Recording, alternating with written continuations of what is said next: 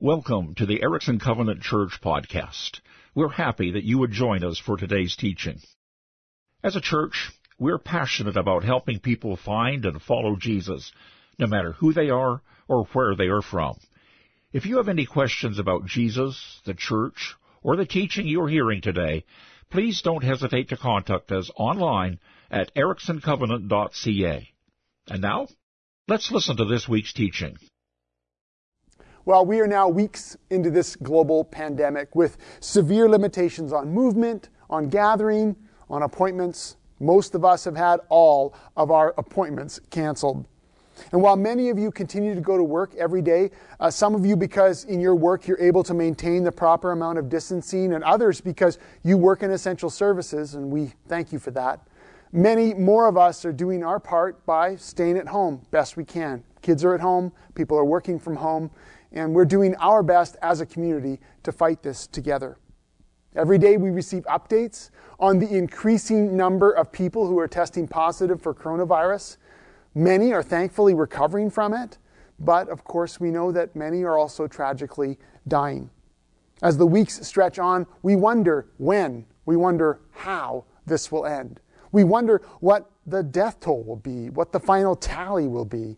We wonder what the impact all of this will have on our normal lives going forward. The truth is, we are walking right here in the spring of 2020 through a valley that is shadowed by death. And we do wonder when we'll emerge.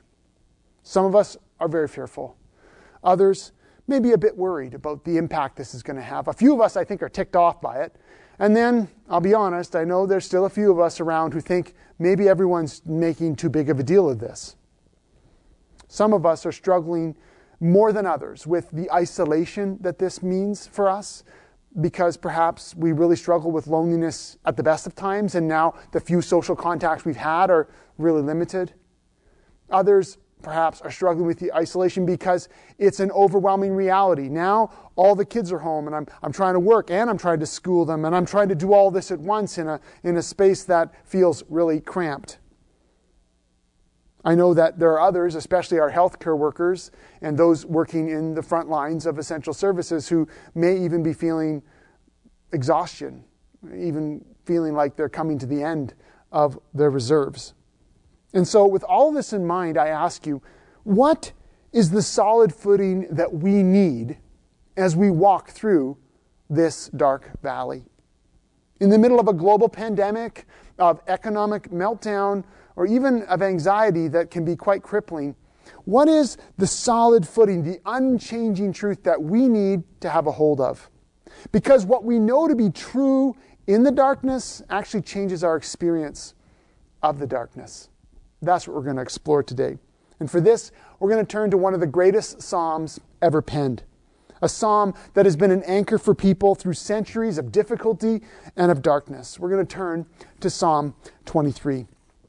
Because through this wonderful psalm, we're able to drill down into the bedrock of unshakable faith. And I, I, hope and pray that it's a real encouragement to you. Let's walk through it together. I'm reading Psalm 23 from the New International Version.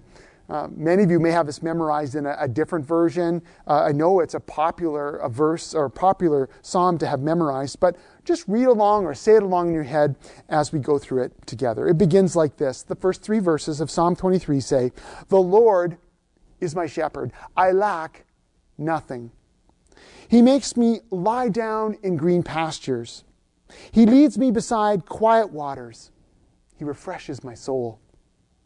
He guides me along the right paths for His name's sake. The psalm opens up with some really comforting images, doesn't it? Images that we've often thought about images of a shepherd, of, of, green pastures and still waters and, and guidance along the way. And, and it's a beautiful testimony to God's goodness. As we read through it, we see the psalmist, David, talking about how God, as a shepherd, has cared for him. And he's, he's looking back, and in some ways, he's, he's giving testimony to God's goodness in his life, an affirmation that this God who watches over us is the one guiding us in life. But then, quite quickly, there's a shift in language. Right in verse 4, see if you notice it. Right in verse 4, he says, Even though I walk through the darkest valley, I will fear no evil, for you are with me. Did you hear the shift in language? In the first three verses, David is talking about God. You know, He guides me, He leads me. But all of a sudden, in verse 4, the He becomes you. He moves to talk about God's presence with him directly.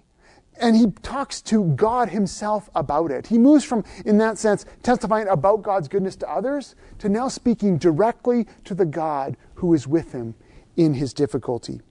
God's presence in his darkness.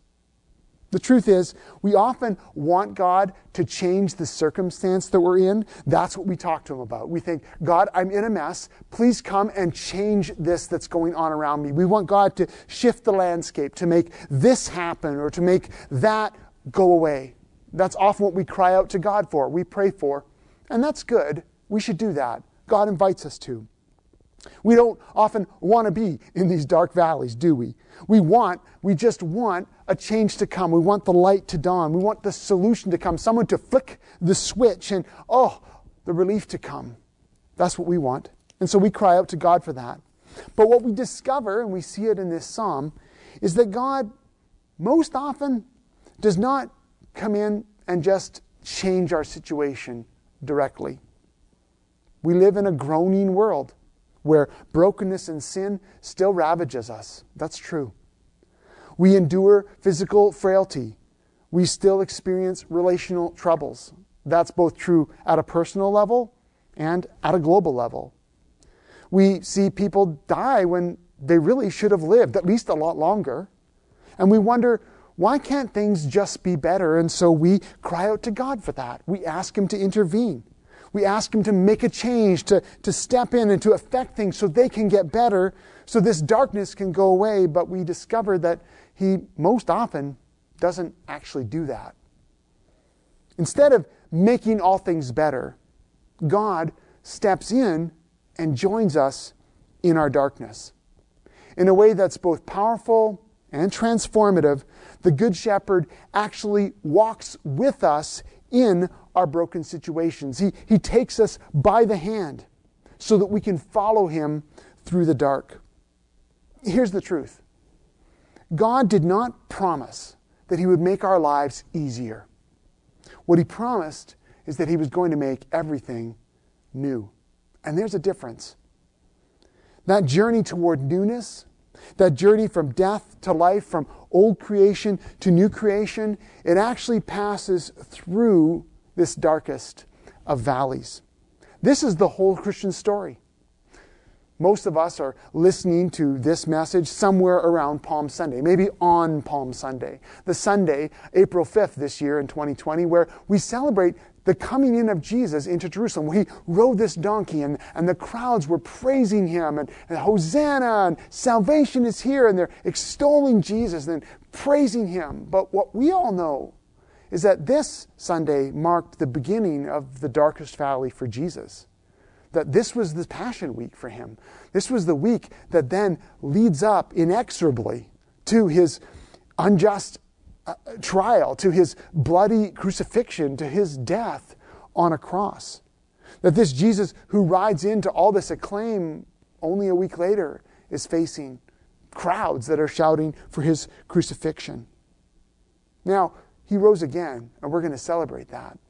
But what we recognize even here in this psalm that it's the Jesus who passed through this darkest valley, who passed through the dark valley and into resurrection, who then turns around and joins us now in the darkest valley that we're experiencing, to walk with us through a valley that he's already been through. And it's in this even though that we're experiencing that Jesus joins us. That little phrase, even though. Even though I walk through the darkest valley, even though I walk through the valley of the shadow of death, I will fear no evil because you are with me. It makes me wonder for you, what is your even though?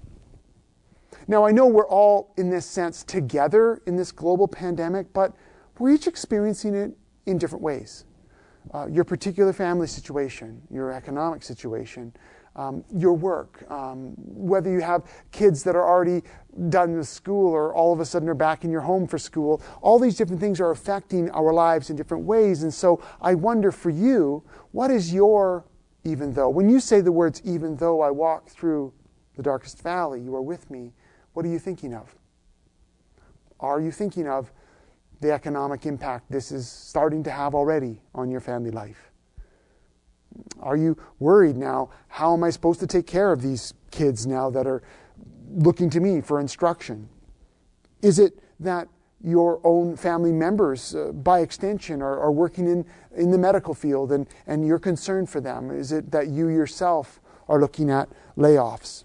Could it be that uh, anxiety that you already struggled with when life was kind of normal is now amped up because this extra stress is causing you to, to really feel it? Could it be that you've been waiting for a, surgery or uh, there's been something that, that, that needed to happen because you've been struggling physically and now that's been put off and you don't know for how long?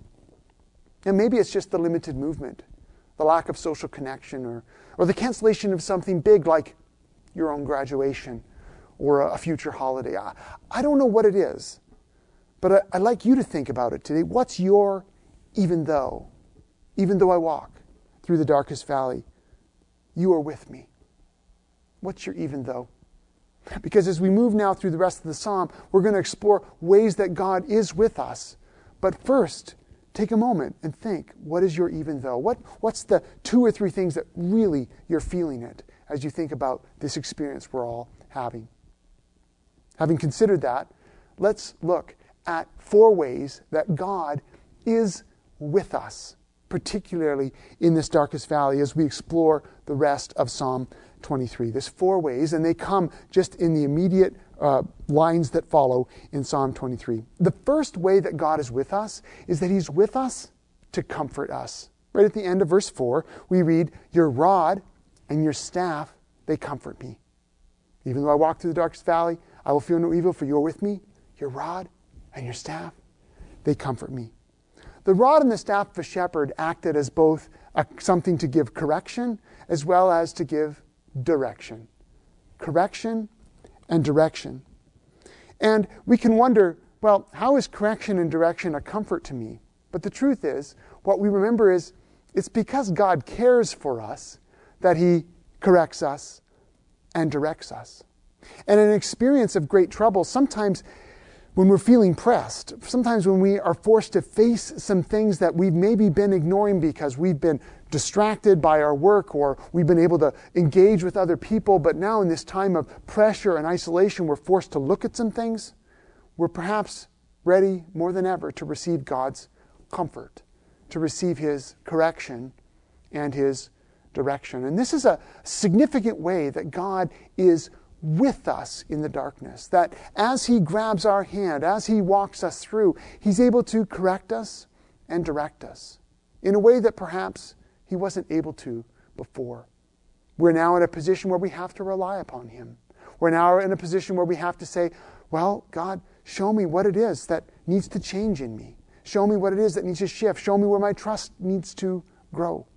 And it's in this place of darkest valley that God brings us comfort, brings us strength through His correction and His direction. He does that through the Holy Spirit, who He's given to us. The Holy Spirit who lives in us, who is God Himself, gives us correction and direction through our conscience, uh, through, through, things that are brought to our minds and hearts. He, he does it through the Scripture as we, as we read it, as we take it in, as we memorize it, as we let the Scripture be the filter through which we see our own lives and the world around us. He brings us correction and direction through this. But He also can offer correction and direction through the um, wisdom and the insight and the prayer and the challenges from our own brothers and sisters in Christ, fellow Christians, as well as even through our own history and tradition. There's a variety of ways that God does this, but His presence with us to comfort us as He corrects us and directs us is something we don't want to miss. And a real response there for us is to yield ourselves to Him, even in this time of isolation or fear or difficulty, to say, God, because you are with me, I, I, I trust you. Is there something in my life you want to correct? Or is there something in my life you need to direct? I'm yours. You can do that. So that's the first way He is with us. The second way that God is with us is to provide for us. The next verse goes on to say, You prepare a table for me in the presence of my enemies. And the image there is one of a like a Bedouin herder who has a big tent set up and, and someone has come in and, and claimed hospitality. And so they've brought you under their protection. And there may be wolves outside, there may be enemies that have been following you, but now you're safe in this uh, hospitality of this host. And God, who hosts us, prepares a table before us, even in what could be a hostile environment, even in a time of darkness, in a valley, in a struggle, in a pandemic. It's a beautiful image of hospitality, it's one that I encourage you to, to take into your heart and mind and even think through creatively. Maybe ask the question well, what's on my table? When I think of God sitting me down for a meal in a tent, what has God provided for me? What's on the spread? And to even creatively go through that exercise and think, well, Lord, what have you provided for me? I may be fearing, feeling a lot of anxiety, or I might, be, I might be worried about some things, but let's take mo- a moment and just take stock of, God, how you are providing for me, for us. It could be that you recognize at that moment, yes, the basic things of life. I still have food to eat. I have clean water to drink. I have a house that's warm. It could be that. It could be the recognition that you've got people around you that are concerned about you, that you can call, that have been connecting with you. It could be that you recognize that you yourself have the opportunity to care for others, to reach out, to, to be concrete and practical in your care. Those are all things that God has provided for you. And then, of course, on top of it all, being reminded that He's provided for us the gift of His own Son, Jesus Christ, the gift of His Holy Spirit who has come to us. When we begin to consider and take stock of all those things, that table that's spread for us, before us, is, is pretty heavily laden. And uh, I think it's an opportunity in the midst of struggle to practice gratitude, to remember we have a God who is with us, even providing for us, showing us that He's with us in so many ways. And so it's a beautiful application. We've said it before, but to practice gratitude, to stop yourself in the midst of worry and say, ah, look what God has provided for me. That's a sign of God being with us. The third way that God is with us is that He anoints us. That little phrase, you anoint my head with oil. All through the scriptural story, the image of a prophet or, or someone being anointed with oil, there's a sense in which that person is being consecrated, is being commissioned. Anointed one is actually the, what becomes our understanding of Messiah and the Christ. And, and there's a sense in this, in this uh, psalm, but then developed through the whole of Scripture, that we, anointed by the Holy Spirit, followers of the Messiah, we become like little Christs. We've been anointed, we've been consecrated, we've been commissioned to follow Jesus in his work. And I think there's a beautiful invitation in here that there's, in some way, God's reminding us because I am with you, I can turn this isolation into consecration.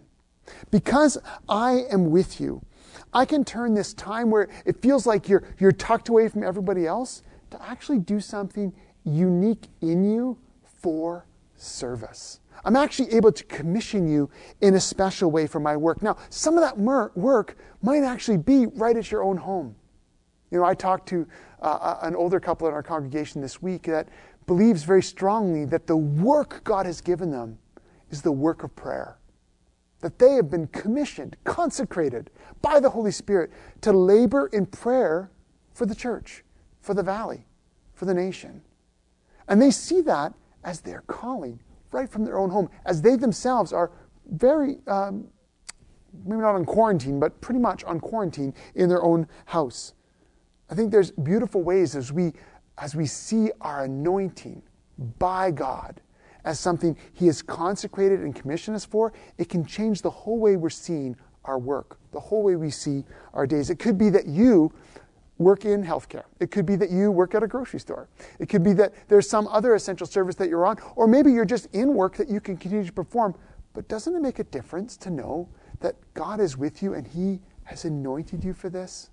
That you, as a child of God, have been consecrated and commissioned to go and serve in whatever capacity you have, but to do that as an anointed follower of Jesus, consecrated for that work?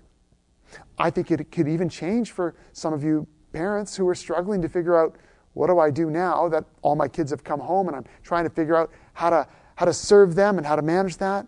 Let me just encourage you with this God is with you, He anoints you for that, He consecrates you for that, He commissions you for that. And I hope that's an encouragement to you as you struggle sometimes to figure out how do I do this thing? How do I manage this to know that you've been anointed by God for this work? There's even seniors among us, people with health vulnerabilities. Each and every one of us, friends, you are anointed.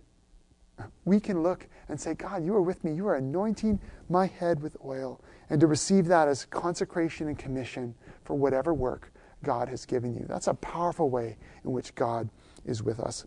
The fourth one is that God is with us to fill us. It's that little line, my cup overflows. And in some ways, it caps off these four things that we see how God's comfort and his provision and his anointing now culminates in his filling.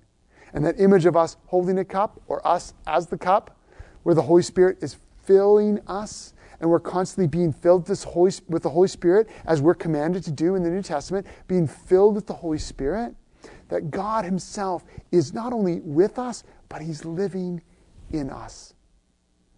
The image of overflowing, of course, is beautiful because not only is God filling us, but there's a sense in which the bounty of God being poured into our lives is now overflowing to others. I was on a prayer call this week, a, a live, a Facebook live prayer call with John and Julie Wenrich. Uh, John is the uh, president uh, of our um, evangelical denom- covenant denomination. And at the end, he, he said this phrase. This was just yesterday, so uh, beautifully fits today. He said, Remember this, he said, the filling is for you, the overflowing is for everyone else.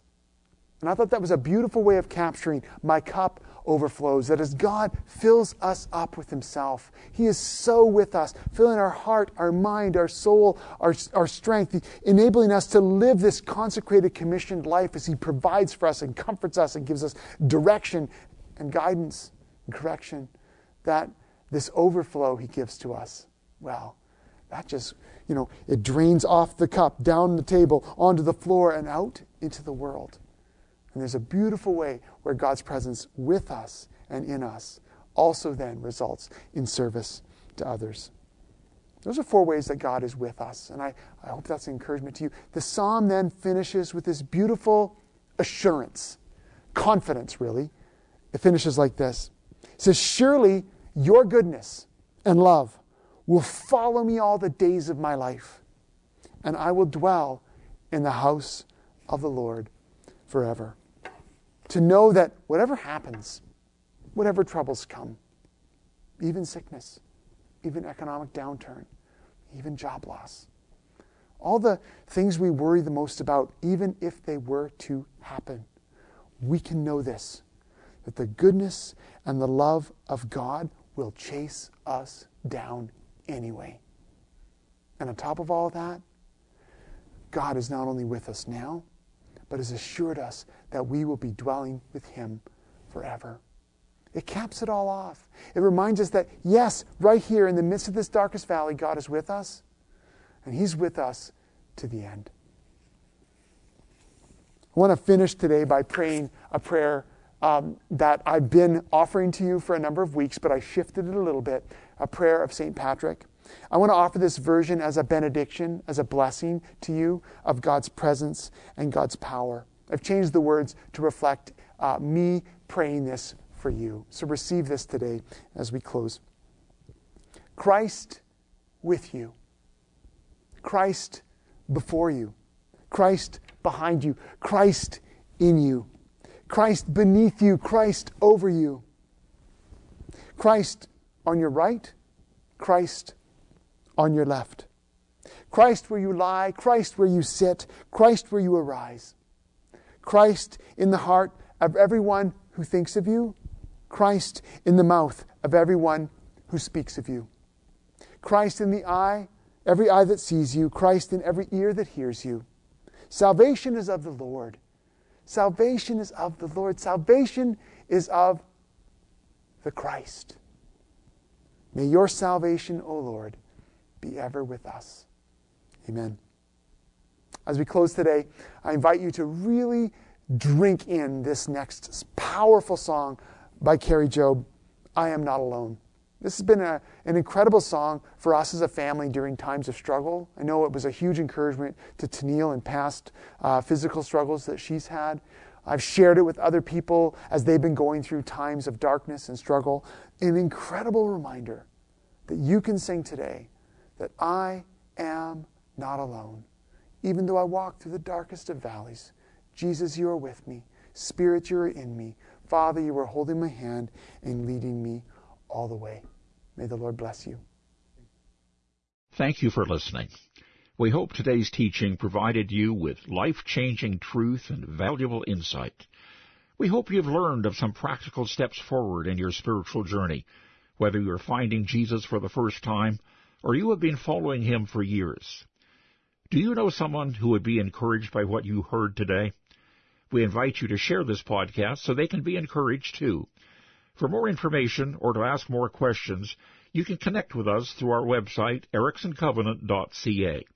You can also find us on Facebook by searching for the Erickson Covenant Church.